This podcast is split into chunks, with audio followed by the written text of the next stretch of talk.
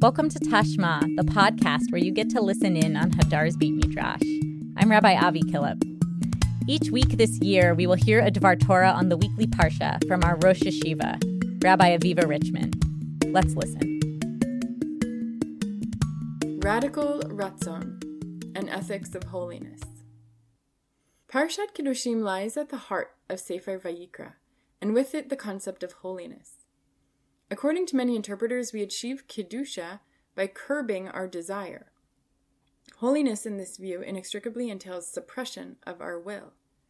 Taken to its extreme, this can lead to a notion that being in relationship with God requires blind obedience and negation of ourselves.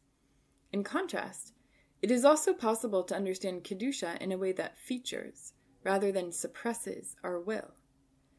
Through an expansive reading of the concept of Ratzon, will, in Parshat Kedoshim, we can strive for an ethics of Kedusha that focuses on consent and mutuality as central to deep relationship with God and others. Prominent medieval interpreters understand Kedusha through the lens of boundaries. For example, Rashi stresses boundaries in sexuality. Rambam devotes his Sefer Kedusha, his book of holiness, to prohibitions related to food and to sex, while Ramban understands the imperative you shall be holy as exercising discipline that goes above and beyond the specific requirements of mitzvot, fundamentally about drawing additional boundaries around personal desire and worldly appetites. This focus on discipline guides us to act responsibly and to strengthen our character. However, it would be an error to think that Kedusha is only about suppressing our will. We can expand our understanding of Kedusha when we pay attention to the word ratzon in this week's Parsha, where it's linked to sacrifices.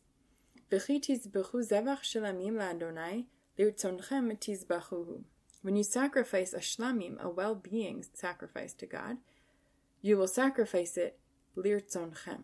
We see here that the concept of ratzon is fundamental to bringing an offering to God. The word ratzon in Tanakh almost always means to be pleasing to God, something that follows God's will. The plain meaning here, therefore, is that sacrifices appease God and thereby bring us good favor. When offering gifts to God, in this view, we are in the position of subservience, diligently trying to bring animals that God will like, that will appease God's will. The word ratzon in the Tanakh almost always refers to God's will, and hardly ever to human will. Yet, an early midrash makes a radical move in interpreting the role of ratzon in sacrifices.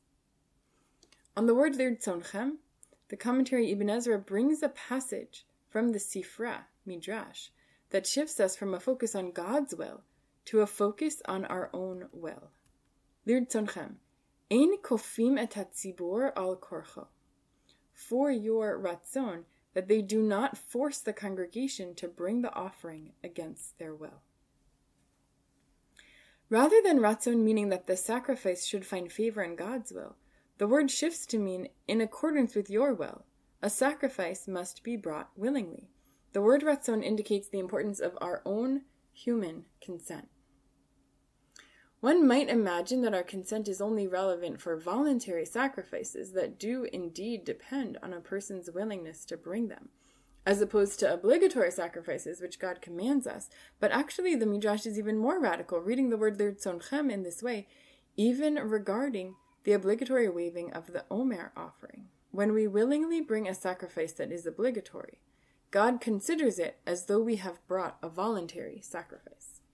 Our will and consent is powerful, even in the context of obligation. The reading of the verse teaches that there is no such thing as a sacrifice without our consent. We cannot be forced into intimacy with God. The possibility of encountering holiness and being in relationship with God can only stem from our own will and desire, our ratzon. Kedusha is embedded in us expressing our will rather than suppressing our will. In another early midrash, our will is not only one necessary component of sacrifices, but takes on a primary purpose. Sifrei Bamidbar depicts how, through sacrifices, God finds satisfaction in expressing God's will and having it fulfilled, and that ultimately sacrifices are about fulfilling our own will.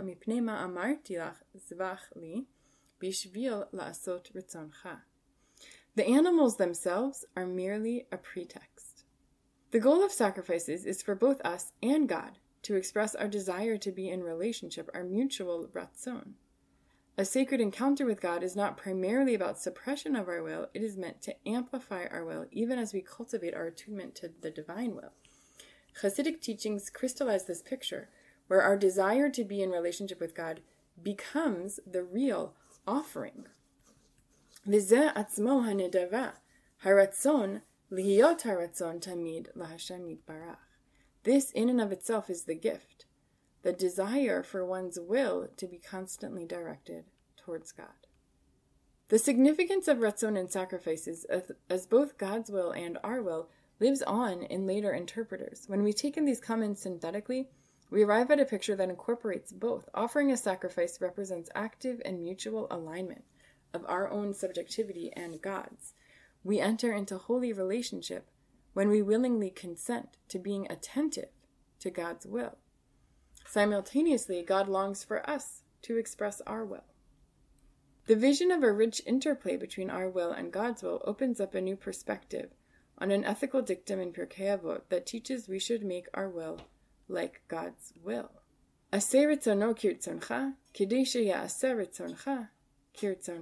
Make God's will like your will in order that your will will be like God's will. This Mishnah is often understood as a battle of the wills, where we capitulate our own will so as to make God's will like our will.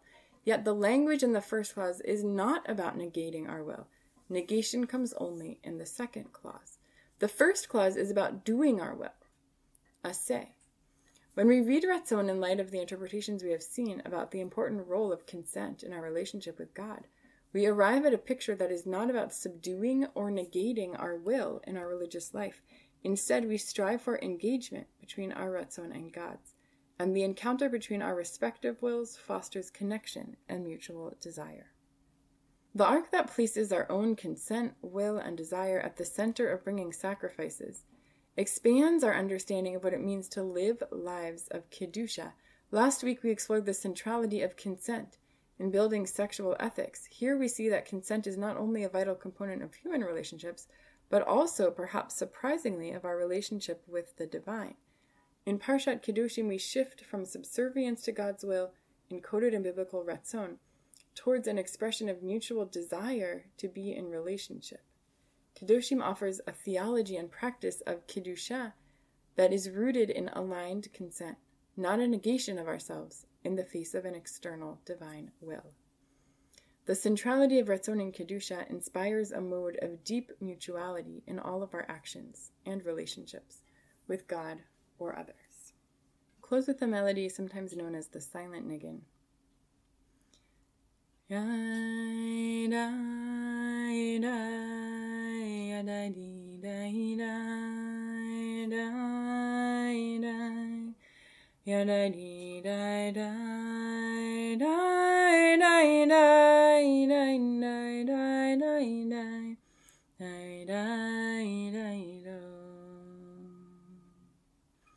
Ya da da ya da dee da da da da Ya da dee da da da da da da da da da da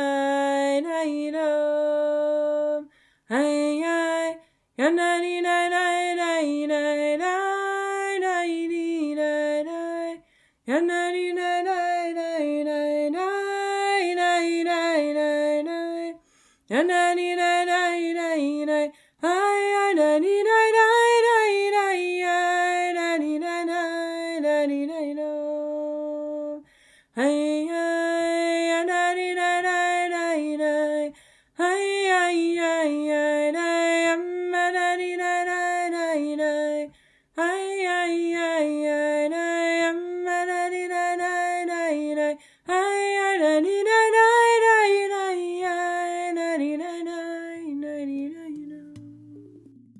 This episode of Tashma was produced by Jeremy Tabak and Sam Greenberg. I'm your host, Rabbi Avi Killip. It's been a pleasure to learn with you.